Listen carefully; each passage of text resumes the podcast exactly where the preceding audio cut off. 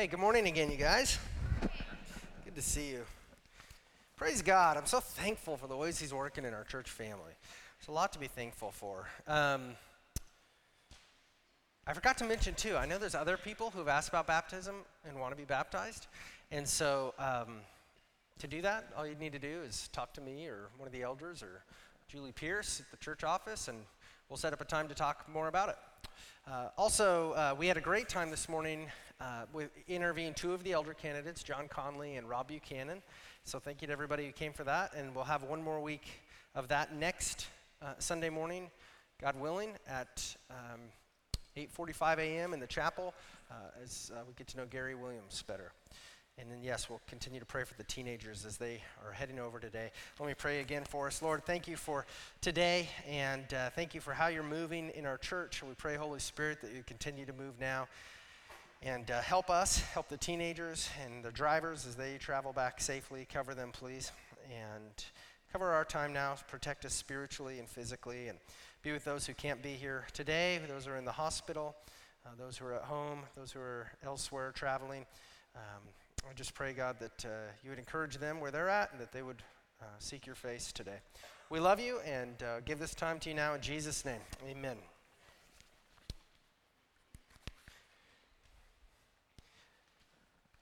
Has there ever been a time in your life when you had close, joyful fellowship with a group of Christians?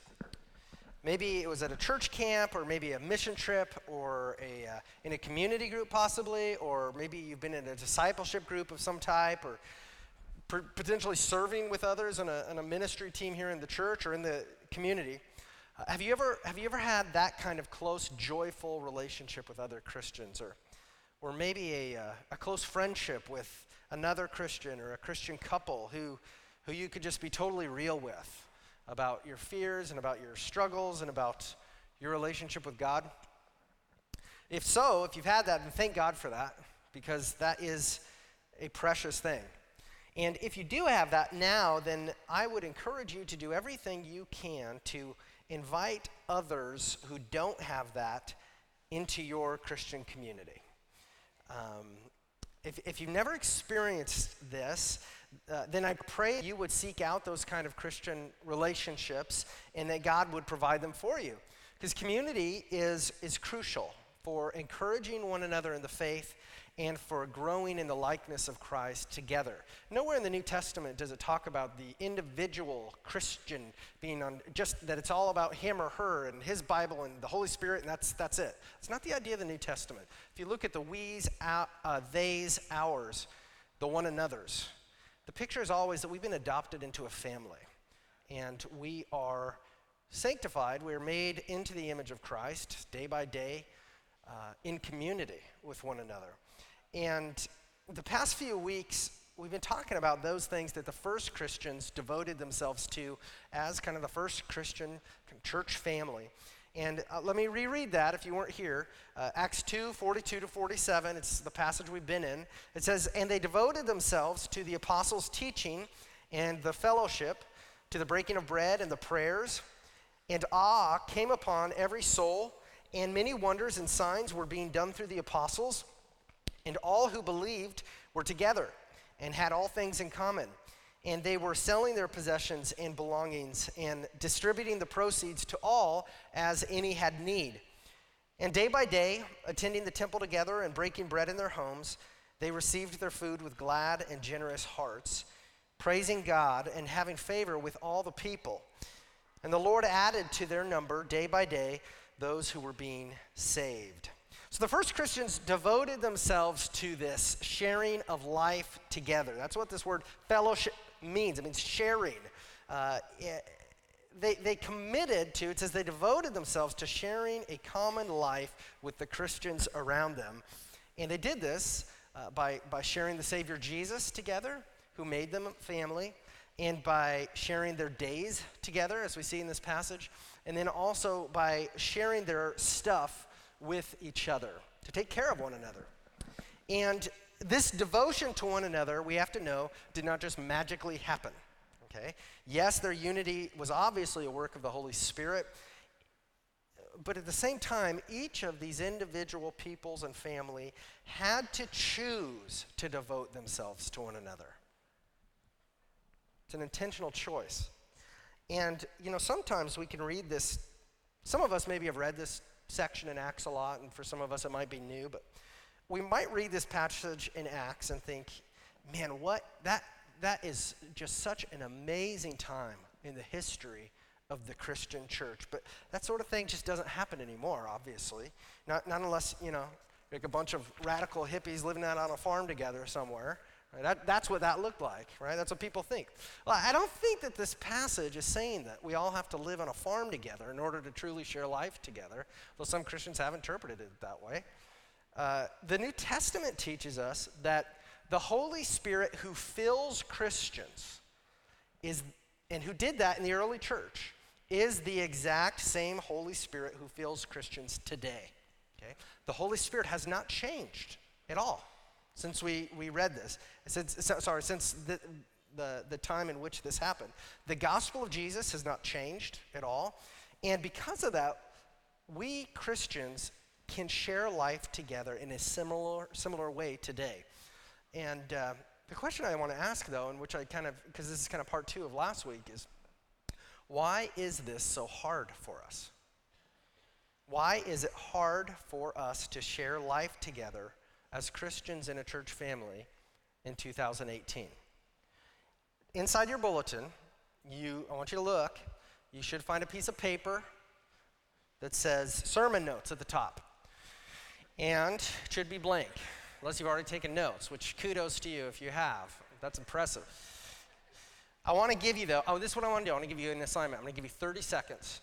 And I want you to just write down whatever comes to your head to answer this question Why is it hard for us to share life together like the first Christians did? Why is it hard for us to share life together like the first Christians did? Go ahead, I'll give you a few seconds here.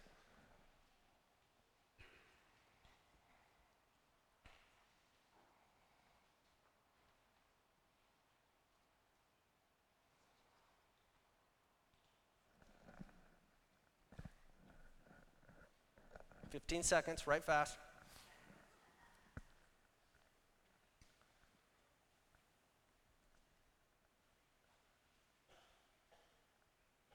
Okay. When I did that exercise, I came up, I think I listed 20 reasons. Now, I spent more than 30 seconds, okay, on that. So don't beat yourself up. Uh, and I'm not going to list all those reasons, but I just want to address eight of those reasons today. And I, and I want you to kind of compare kind of what I'm saying with maybe what you thought of or other thoughts you have. Uh, and then I want us to see how Jesus and his gospel can help us with these challenges. Okay, so here are eight reasons why it's hard for us to share life together like the first Christians did. Uh, the first reason why it's hard for us to share life together as Christians is because we can be self centered. Okay? And I don't mean that in a mean way. I mean what that word actually says self centered. And I want you to picture your life as a bicycle wheel. If we have a picture of a bicycle wheel, do you have that, Tamara? Oh, perfect. Okay. At the center of the wheel is the hub. Okay? This is the center of your life. It's the center that everything else revolves around in your life. And the spokes revolve around the hub, right? The spokes are your thoughts, your words, your choices, your actions, your friendships, your time, your investments. All of those spokes are directed by what your hub is at the middle of your life. Okay? Now, because of sin in us, our default setting is to make the hub of our lives be ourselves Okay? our lives are centered around ourselves. We, that, means to be, what, that is what it means to be self centered. We're, we're thinking mainly about ourselves. How can we be the most happy? How can we get ahead? And we curse anything or anyone who threatens our ability to get what we want. And we're mainly thinking, oh, I want a good job, I want a good house, I want a nice car, I want nice clothes, I want a big bank account, and I want my kids to have all these things too, and their kids. So, how do I get all of this? Now, of course, it's not evil to want to take care of yourself and loved ones. Uh, however, it is sinful to worship yourself and your stuff and to worship your loved ones. It, it is wrong to be so consumed with yourself that you neglect God and his people around you.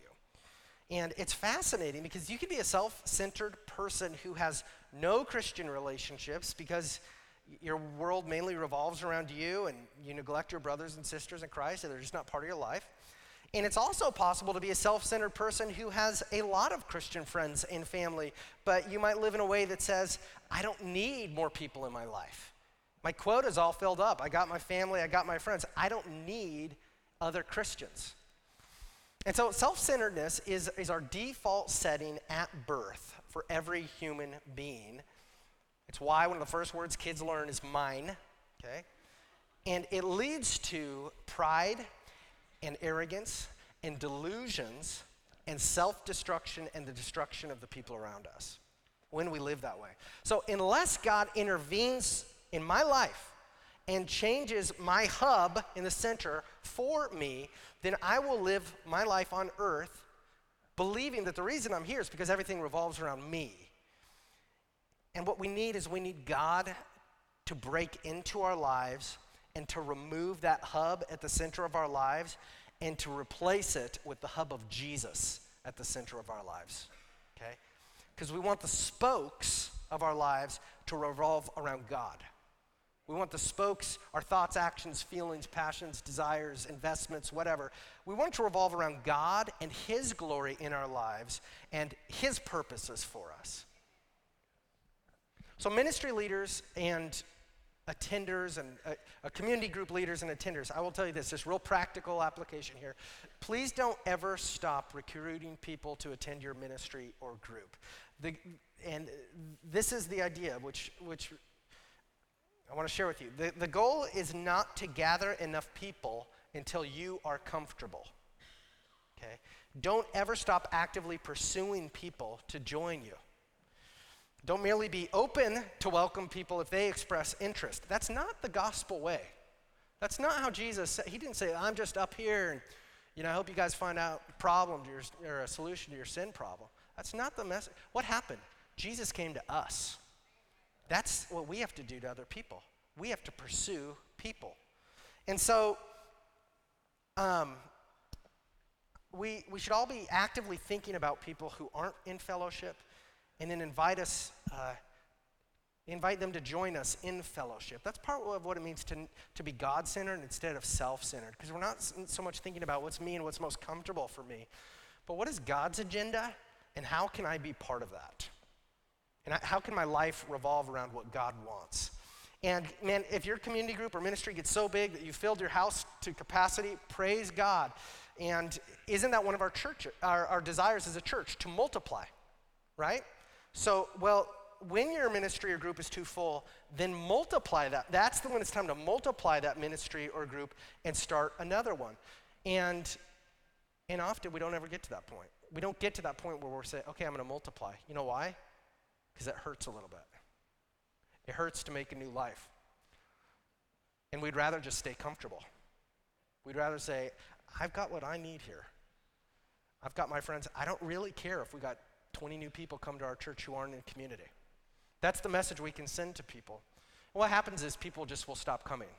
They won't come, they won't want to be part of your fellowship because we are we could communicate to them, we don't need you. And that is not what we want to communicate to people, and that's not the message of the gospel. Um, we want to communicate that God wants you, we want you, and we love you. And so, what we do is when we start a new group, we invite, invite, invite until that group is bursting at the seams too, and then we multiply again. And um, inviting other people, and I'm not just talking about community groups, that was just an application for you, but this applies to all of our life. Inviting other people to share life with you must come from you. Hear that? It has to come with you, from you. Uh, you must be devoted to that in a way that truly says, I want others to experience Christian community so much that I'm, I'm not going to depend on the church staff to make this happen or the ministry leaders or the church announcements to make that happen. I'm going to go pursue people like Jesus pursued me in the church and outside the walls of the church, and I'm going to love them. And what you need and what I need to make that happen is I need God to give me his heart for that. Because that's not my natural inclination. My natural inclination is that's scary. I don't want to talk to people. I'm more introverted. I'll leave other people up to that. But the, the message of the gospel is that Jesus makes us his ambassadors, not just as a church, but as individuals. You are Jesus' representative to the world, wherever you are. And you get to invite others to join the community of God through faith in Christ. It's a great privilege and a blessing. And if, if Christ has blessed you and if you've been blessed through community, don't you want that for others? I'm like, uh, my heart feels that. I want other people to feel the joy of knowing God in community. And um, what that means is we all have to be inviters. And we've got to welcome each other as Jesus welcomed us. And Aleph, this is our verse for the, for the greeters, Romans 15, 7. No, just talk, joking, but it, it says, therefore, welcome one another as Jesus Christ welcomed you. And that's not just for the greeters, that's for all of us. And we have to think about what did that look like? It looked like him pursuing me when I was far off, taking me where I was at, and saying, I love you, and, and uh, I want you to be part of this. And so we want to give that same approach to other people. Um, Philippians 2 3 to 4 says, Do nothing from selfish ambition or co- conceit, but in humility count others more significant than yourselves.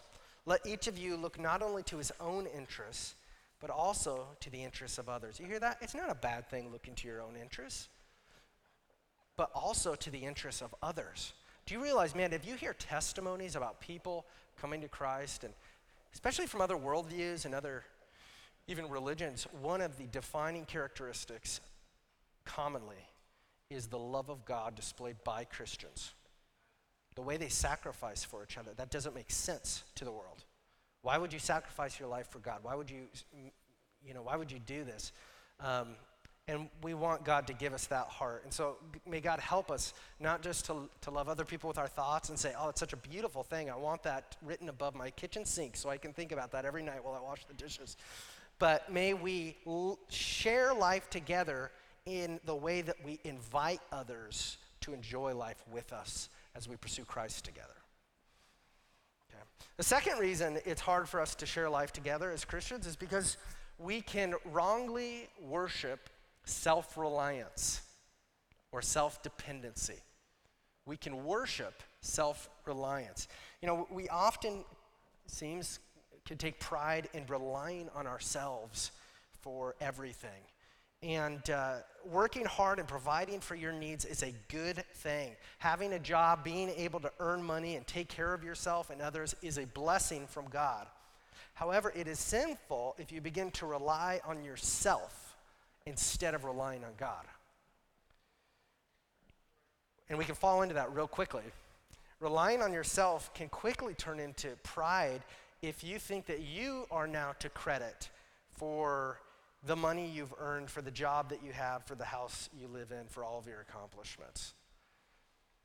And relying on yourself can also turn into sinful pride if, if you worship self reliance to such a degree that you refuse to receive help from others because that requires humility, right? If we're not careful as Christians, we can come to believe that it is sinful to be weak. Hear that?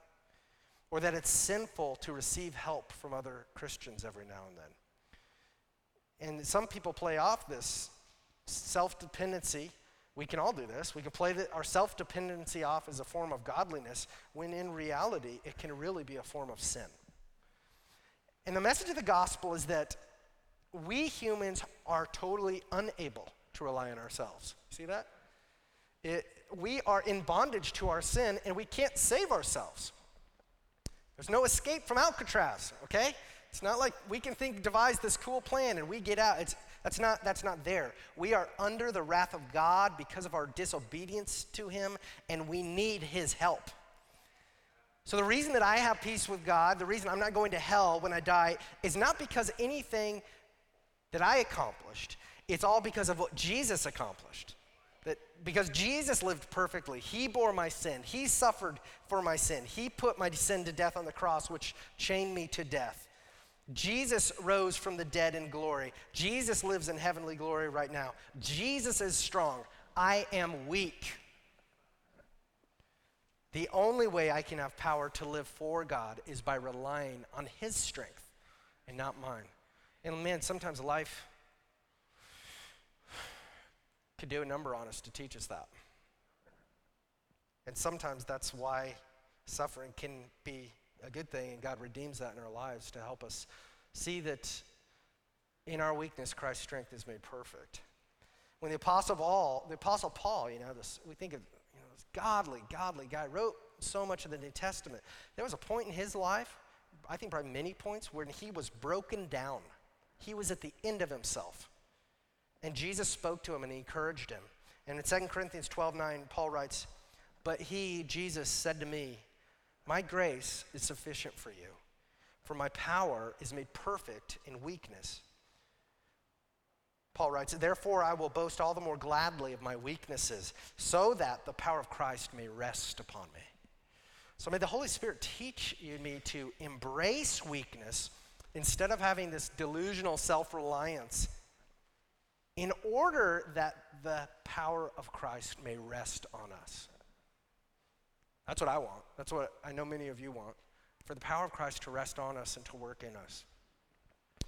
The third reason it's hard for us to share life together as Christians is because we're too busy. Uh, I'll never forget the, the crazy season of life when, when all three of our kids were under five years old. We lived out on Camino, and I would drive into church, 20 minute drive every day. And so it was kind of nice because I kind of had a debrief time just to enjoy the scenery while Cindy was at home with the kids. Um, but Cindy was, Cindy was home, you know, busy changing diapers, feeding children, cleaning, everything else godly moms do. And, and it was a tiring season of life for both of us, and I'm sure it was more tiring for her than for me. But I will never forget when someone was trying to recruit Cindy for leadership, a, a leadership position of some sort. And Cindy, you know, just had to tell her no because her hands are just full.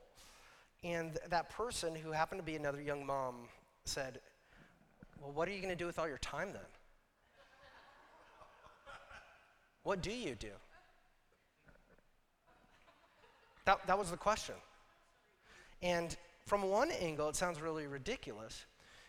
But from another angle, many of us actually live our lives this way. We live as though spending time with our families and sharing life together with Christians isn't productive enough. We feel pressure to do everything the people around us are doing, the majority of whom are not following Jesus. We get ourselves and our kids involved in so many organizations and leagues and councils and practices and ministries that we hardly even have time to be with our own families, let alone our church family, and that's not healthy.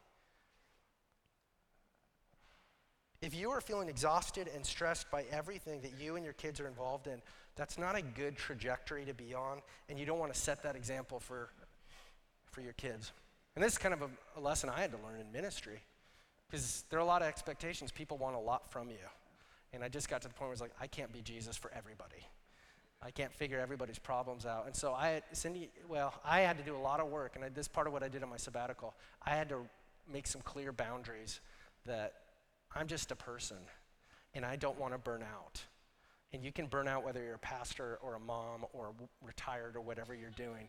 But I want God to help me see what are the priorities, God, that you want? Because there's a lot of things I'm doing, but I want to do what you want me to do because I can't do everything. And what that means is we have to have courage to say no to a lot of good things so that we can say yes to the best things takes courage. And one of the best things God wants for us is to share life with other Christians. We have to, uh, we have to, you know, it's a good thing to have ambition, but not at the expense of our own souls, or at the expense of our families, or at the expense of our church family. Francis Chan said this, it's a powerful quote, it's, uh, it stuck with me. Our greatest fear should not be of failure, but of su- succeeding at things in life that don't really matter.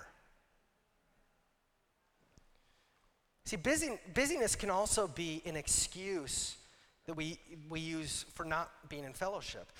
And some of the very, as I thought about this, because I busyness is kind of a trademark of our country and of the world around us for in, in a lot of parts of the world.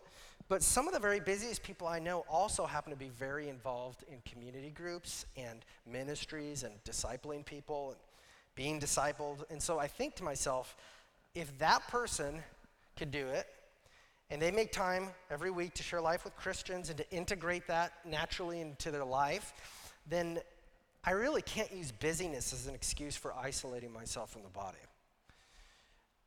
And it's really a matter of making God's priorities for our lives our priorities for our lives. And in order to do that, we have to bring eternity to bear on how we approach our lives and how we approach our relationships with other people. We have to think differently about life than the world around us. We have to not see this world as our home. We have to see eternity with Jesus as our home. So, how do I live now that's going to most greatly benefit um, myself, the church, my family now, and the non Christians around me? Because I got to make the most of my time here, and I will have plenty of time to, to chill out in heaven. We will always make room for what is most important to us. That's why sometimes, and I found this to be true, if you want to get something done, ask a busy person to do it. It's so true. They'll do it, they'll get it done. And uh, while it is good to want to do many things in our lives, and it's, it's great to want to do many things for the glory of God, the message of the gospel is think about this. Think about Mary and Martha. Think about what the gospel says. The, the, the gospel is primarily about resting in the great things that God has done for us. It's not about doing, it's about resting. And God commands us in Scripture be still and know that I'm God. When was the last time you and I took time to be still and just to know that God is God with other Christians? It's a joy to do that, to be still sometimes and to know God better in community with other Christians. And busyness can be a great challenge for us. So we have to figure out how can I use my busyness, my steward, and steward that the way that Jesus wants me to. And I need help to do that. The fourth reason it's, it's hard for us to share life together as Christians is because we might have more introverted personalities. I heard recently that at least half of Americans consider themselves introverted. And for the introverted person, you'll have to talk Chris, My- Chris Meyer if you want the right definition. This is one of the things I, I think of is it's it is energy draining for them to be around certain groups of people, bigger groups of people. And, and the reality is, it's incorrect actually to pigeonhole any of us, either as an extrovert or an introvert, because most people have a combination of both qualities. And that being said, it is undeniable that for many of us in this room, the thought of being in a room with lots of people in a church building or in a house or anywhere else is tiresome and that thought is even anxiety producing. And so, um, as a church, we have to recognize that. And we have to respect people who are wired that way because that doesn't mean anything's wrong with them. Okay? Um, and I'm proud of you if you came here today and you are in that group. Uh, at the same time, the solution can't be that only extroverted people devote themselves to sharing life together because we need introverted people in our fellowship. We need them. And I think this is an area where you really have to learn to know yourself and your own motives. Because our job as Christians cannot be to judge other Christians in the sense of, well, I don't know what they're doing in their life. I don't see them doing anything. No, that's not your job. That's not my job. We have to know our own self. And if being around Christians is difficult for you, I want, maybe this describes your situation, but if, if you're normally glad that you put yourself out there, that you fellowshipped with others, then I would encourage you to keep fighting for fellowship in your life. And then it also will be important for you to make room in your life where you can have that alone time where you need to re energize. If you are a person who has serious struggles with panic attacks, social anxiety, perhaps agoraphobia that prevent you from going into public or that prevent you from doing what you want to do, then I would say God doesn't want that for you. He loves you, He wants to help you with that. And as a church family, we want to help you experience freedom in your life as much as we can. And if that describes you, please you begin by talking to me and just laying your cards out or talking to a Christian counselor or your doctor. This is the reality, you guys. Many, many people in this room and in our church family are struggling with anxiety issues right now. And you're not alone, okay? Now, if you're a person who is, is maybe you're at the point where you're dead set on, on not being around any groups of people because it's too hard for you, again, I'm proud of you for coming today. And I want you to think about this. How can you devote yourself to sharing life with others, maybe in a different way during this season in your life? Because often being introverted does not mean you don't like people, it means that you may not like being in certain settings with people. And so maybe a community group or a big ministry isn't for you right now. Maybe it would be more energizing for you to share life with other Christians in a one on one discipleship relationship. Um, or, or maybe you would feel more comfortable inviting one couple or one family over for dinner or meeting them someplace for dinner so you don't have to even have people in your house. That might be a good starting place for you. But I would encourage you don't give up on fellowship. In that way, you can still share life with other Christians, but in an environment which would be more energizing for you. Again, there's nothing wrong with being introverted. There's nothing wrong with being extroverted. There's nothing wrong with being anywhere on the, the scale. That's, that's part of how God wired us differently, how we're different parts of the body and we serve different purposes and we need one another. The key is to find out how you can share life with other Christians in a way that aligns with Scripture and in a way that is most often helpful for you and others. Okay? There's more to say about that always, but I'm going to keep moving. The fifth reason it's hard for us to share life together as Christians is because we have been hurt by other Christians. As human beings, we get hurt whenever we share life together long enough in any setting because we are all broken people. That's the reason for the pain. We are not perfect. None of us. We, we are all sinners. No, but because of God's grace, though, followers of Jesus, we do have God's Holy Spirit in us who is helping us to kill sinful habits in our lives for the glory of God. Maybe someone said something that hurt your feelings. Maybe you felt excluded from a group of people in the church. Maybe you uh, uh, uh, were offended by a pastor or a church leader of some type. Maybe, maybe things just didn't go the way you wanted to, if you're really honest. It didn't go the way I wanted at this church, and you got mad. There are all sorts of ways we can get hurt when we share life together. And that's why a lot of people don't. That's why a lot of people, you, you can go this deep with them. And years, they never talk about this part. It's hard to get there. The reformer Martin Luther used to uh, say that Christians are simul justus et peccator, which I think is Latin, and it means that we Christians are simul, simultaneously, at the same time, we are righteous and sinful. We've been declared righteous and sinless in God's sight because Jesus killed our sin on the cross and he imputed his righteousness to us. And at the same time, during our lives on earth, we live with this reality of sin in us. That it has warped all parts of us, all parts of our relationships on earth. And so until we die, we have to fight against the sinful impulses of our flesh because we don't want to cause more harm to ourselves or more harm to the people around us. And the gospel of Jesus gives us at least three ways to respond when other Christians hurt us or when we hurt other Christians. First, the gospel reminds us this that people are not the object of our faith and our hope and our justification. Uh, our justification. Jesus is. Let me hear, say that one more time. People, the people around you, the people you love most, the people you don't love most, the people who hurt you, they are not the object of your faith, your hope, or your justification. Jesus is. Boy, I got to preach that one to myself about every day. Just because people hurt you does not change anything about the truthfulness of Scripture or the love of God towards you in Jesus Christ.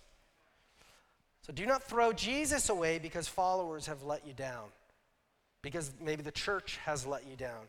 And at the same time, hear this part you can't throw away God's people altogether because the church is the bride of Christ. And Jesus loves his church so much that he died for her.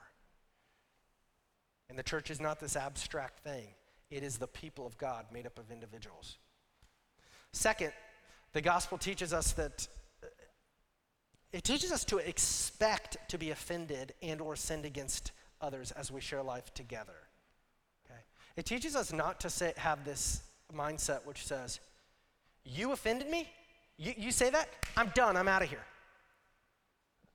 I, that's it. I can't believe you did that. I'm gone forever. This is it. Right? That's our flesh. We got to fight that impulse by the power of the Holy Spirit.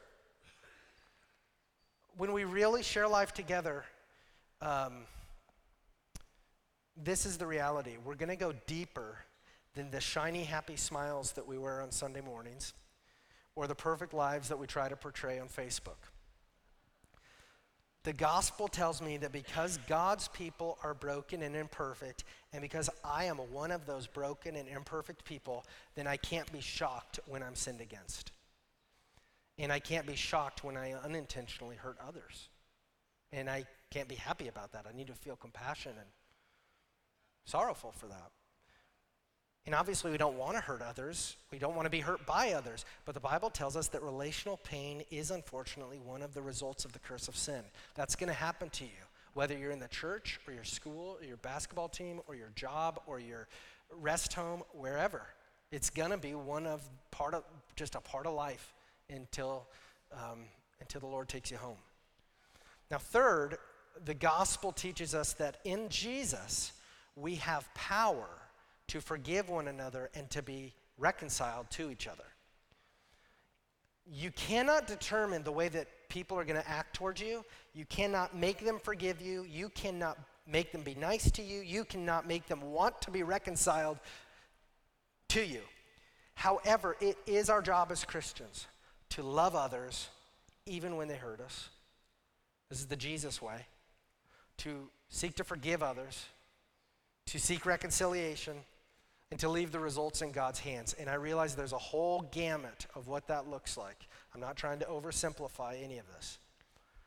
But this is the reality. This is part of the hope we have of the love of God in us, in the Holy Spirit. That the love of God, the power of God in us gives us real supernatural power that is not in us of ourselves, and it empowers us to fight the impulses of our flesh, to fight against feelings and actions of anger and hatred and bitterness and pride, the Holy Spirit helps us to get right with one another. It's hard, man. Life is hard. We all know that. I think sometimes I think though of that prayer, Jesus' prayer. He said, uh, um, "Let be on earth. Let it be on earth as it is in heaven." And that's part of what we want to do, you guys if we're believers in Christ, we're going to be together for eternity. So, God, how can you help me bring heaven to earth a little bit in the way that I am offering grace and love to others even when I'm hurt? And I'm not trying to oversimplify that, but I do believe that because of what Christ has done for us on the cross, we have an answer for this that is not found anywhere else but in Jesus. Ephesians 4:32 says, "Be kind to one another, tender-hearted, forgiving one another as God and Christ forgave you."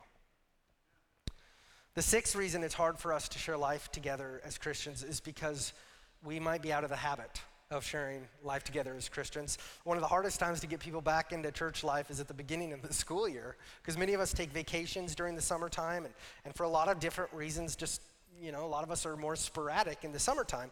And, and after we've been out of the habit of coming to church and being in a community group or sharing life with other people, whatever that looks like for us, it's just hard to start up again. Um, and this is, this is the truth. It is easier, way easier, not to pursue fellowship with other people. It's just easier. And you really have to make an effort to share your life with others. And uh, we should listen to these words from Hebrews. 10, 24 to 25. It says, And let us consider how to stir one another, stir up one another to love and good works, not neglecting to meet together, as is the habit of some, but encouraging one another, and all the more as you see the day drawing near. So God tells us don't stop fellowshipping with other Christians, don't stop sharing life with others, but instead persevere together. That's how the perseverance comes. It's, it's a community project. And the reason is because Jesus is coming back soon. And so we got to encourage one another and stir one another, one another up for to love and to do good works and to reach the lost because time is short. Don't drift away from God's people. Get back into the life of the church. The seventh reason it's hard for us to share life together as Christians is because we might not feel like we fit in.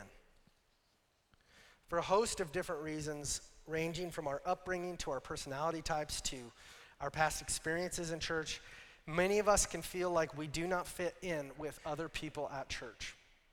And people in churches can do wicked things, intentionally or unintentionally, to make people feel that way. I've talked to a number of women who, who feel like every time they enter the doors of a church building for a ministry event, they are entering the doors of their high school again. And through their eyes, they see circles of friends over there who don't reach out and say hi to them. They're not their friends, circle of women over there. Uh, they see different cliques that always hang out together and never seem to include other people. And some people have actually given dirty looks to new people and said, What are you doing here? And that is, that is evil. That's not of Jesus. And I'm not saying that specifically about our church, although I've heard some of that. It's, it's, it's characteristic of life together and life in any church, from what I've found in like the five different churches I've been in. Um, I'm thankful for the, the welcoming atmosphere at Cedar Home. I think we do a good job at that. And at the same time, we're all prone to hurt others because we're sinners, and we don't want that. And as, as we've already seen in the book of Acts, the gospel of, guys, this is so cool.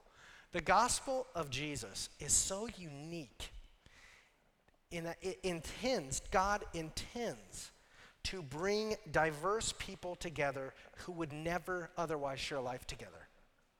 It doesn't happen in any other setting than in the church. There are no caste systems or social classes in God's kingdom. There are no cliques. There are no gangs. There aren't cool kids and uncool kids in God's kingdom. And that's what we want our church to look like, to be an expression of that. And sadly, the church on earth doesn't always reflect God's kingdom. And I hope you will be one to change that. The gospel of Jesus levels all of us. It says that we're all hopeless. We all deserve hell. And that's a, that's a really tough pill to swallow. I read a quote this week by Martyn Lloyd-Jones who said, Grace is favor shown to people who do not deserve any favor at all. Listen, this is, this is, this is the message of the Bible. We deserve nothing but hell. If you think you deserve heaven, take it from me. You are not a Christian. Powerful words. Read that to Cindy, and she's like, ouch. I'm like, I know. It is, but it, but it is the message of the gospel. That's why, that's why what Jesus did is not just a trivial thing. We don't take this for granted. This is the greatest expression of love and salvation the world and universe has ever known. Now, for you and me, if you're treating anyone in your life like they deserve hell but you don't, then you are imitating Satan and you need to stop it. You must confess that sin to God and repent. Ask God to help you fight your impulses, your insecurities to find acceptance in people and in your image. Ask God to help you stop worrying what your friends think. Start pursuing people who are different than you. That's what the gospel tells us we have freedom to do because God made all of us. And in the gospel, Jesus reconciles all of us who trust in him. So when we Christians are together in a very practical way, whether that's, uh, you know, a Sunday morning, a community group, a potluck, a ministry event, a play date, whatever it is. When we Christians are together, we have to be very intentional not to cluster up, but to keep an eye out for new people and to go welcome them like Jesus welcomed us, just the same way that Jesus had his eye out for us and pursued us. When you come to church, you're not a consumer, you're a minister. You're here to minister to your brothers and sisters in Christ and to worship Jesus.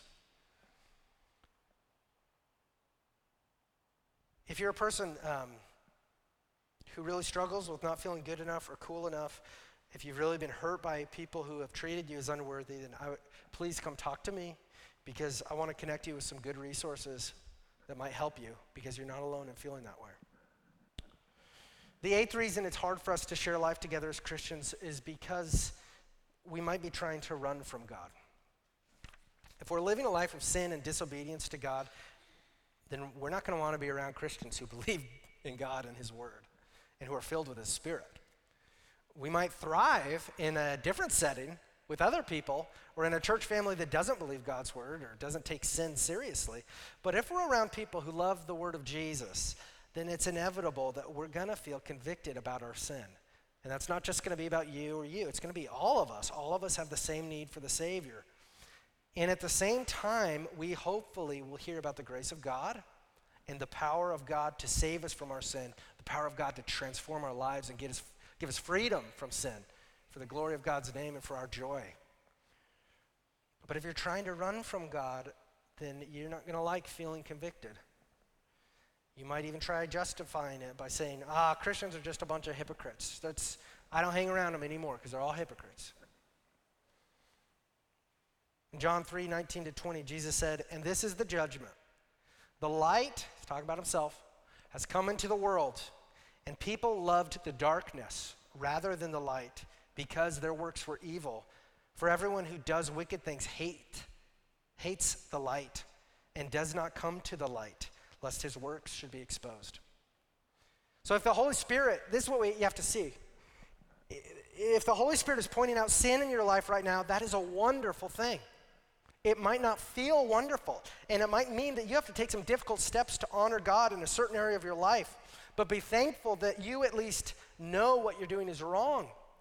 You know, I, have I've, heard, I've heard conversations, I've read books about people who come to Christ from a really ingrained super rebellious, anti God lifestyle. And that conversion isn't, oh, this is so awesome, now I'm a Christian. It's hard. It's hard. That's why Jesus said, take up your cross. It might mean you have all new friends. You got to say goodbye to people. You got to say goodbye to old patterns. You got to you got to you got a new path that God wants you on. And He's going to bless you on that path, but it's going to take some work, and it might take some pain, but it's going to it's going to result in a lot of blessing for you. Um, don't run from that conviction. Jesus wants you free. He wants you to experience joy like you've never known, and He said He came to give us abundant life, life way infinitely better than something that you and I could uh, create on our own. So instead of trying to run from God, confess that sin to Jesus, receive assurance of forgiveness because Jesus died for you on the cross.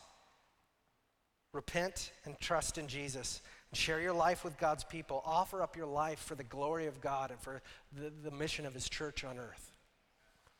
So there, there are many reasons, okay, why it can be hard for us to share life together as Christians. But the, the eight reasons, and I realize there's a whole gamut of them, okay?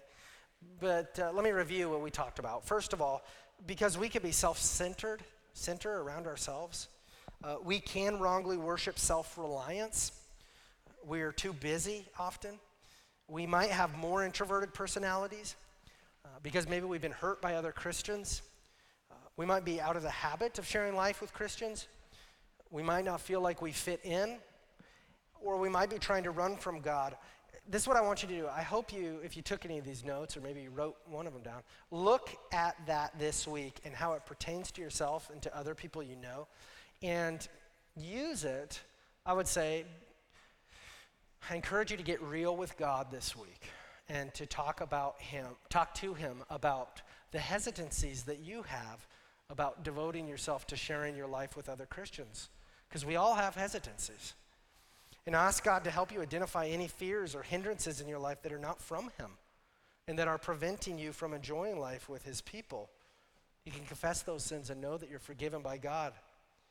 And, and again, the next step is to repent, to turn away from your incorrect way of thinking or living and ask God to show you how can I live life together with Christians for the glory of God in a way that fits my season of life. Life is hard for all of us, but by the grace of God, we're in this thing together. In his classic book, Life Together, Dietrich Bonhoeffer reminds us that it is grace, nothing but grace, that we are allowed to live in community with Christian brethren allowed. So I encourage all of us here to persevere at loving one another, to not stop meeting together as some are in the habit of doing. And may the Lord bless us with joy as, as an encouragement as we seek to, to worship God together and to connect together and to serve together and to make disciples together here at Cedar Home. Let's pray. Lord, we thank you for your word. We thank you for encouragement, God, that. Um, even though sin has uh, entered ourselves and the human race and caused a lot of heartache and brokenness in ourselves and in our relationships with others, that the gospel of Jesus, the power of God, fills us with love and it fills us with um, your Holy Spirit's power, which is actually able to reconcile us with one another, to give us a heart for other people to think less about ourselves and more about others. And we pray, God, that you would, you would give us that heart. And we thank you so much, God, that we're not saved by following any of these eight rules or anything, God. We're saved by you. We're saved because of your love for us. And we thank you that you're not done with us and you want us to uh, experience joy and community together. And so help us to do that, Lord. Um, we pray this in Jesus' name. Amen.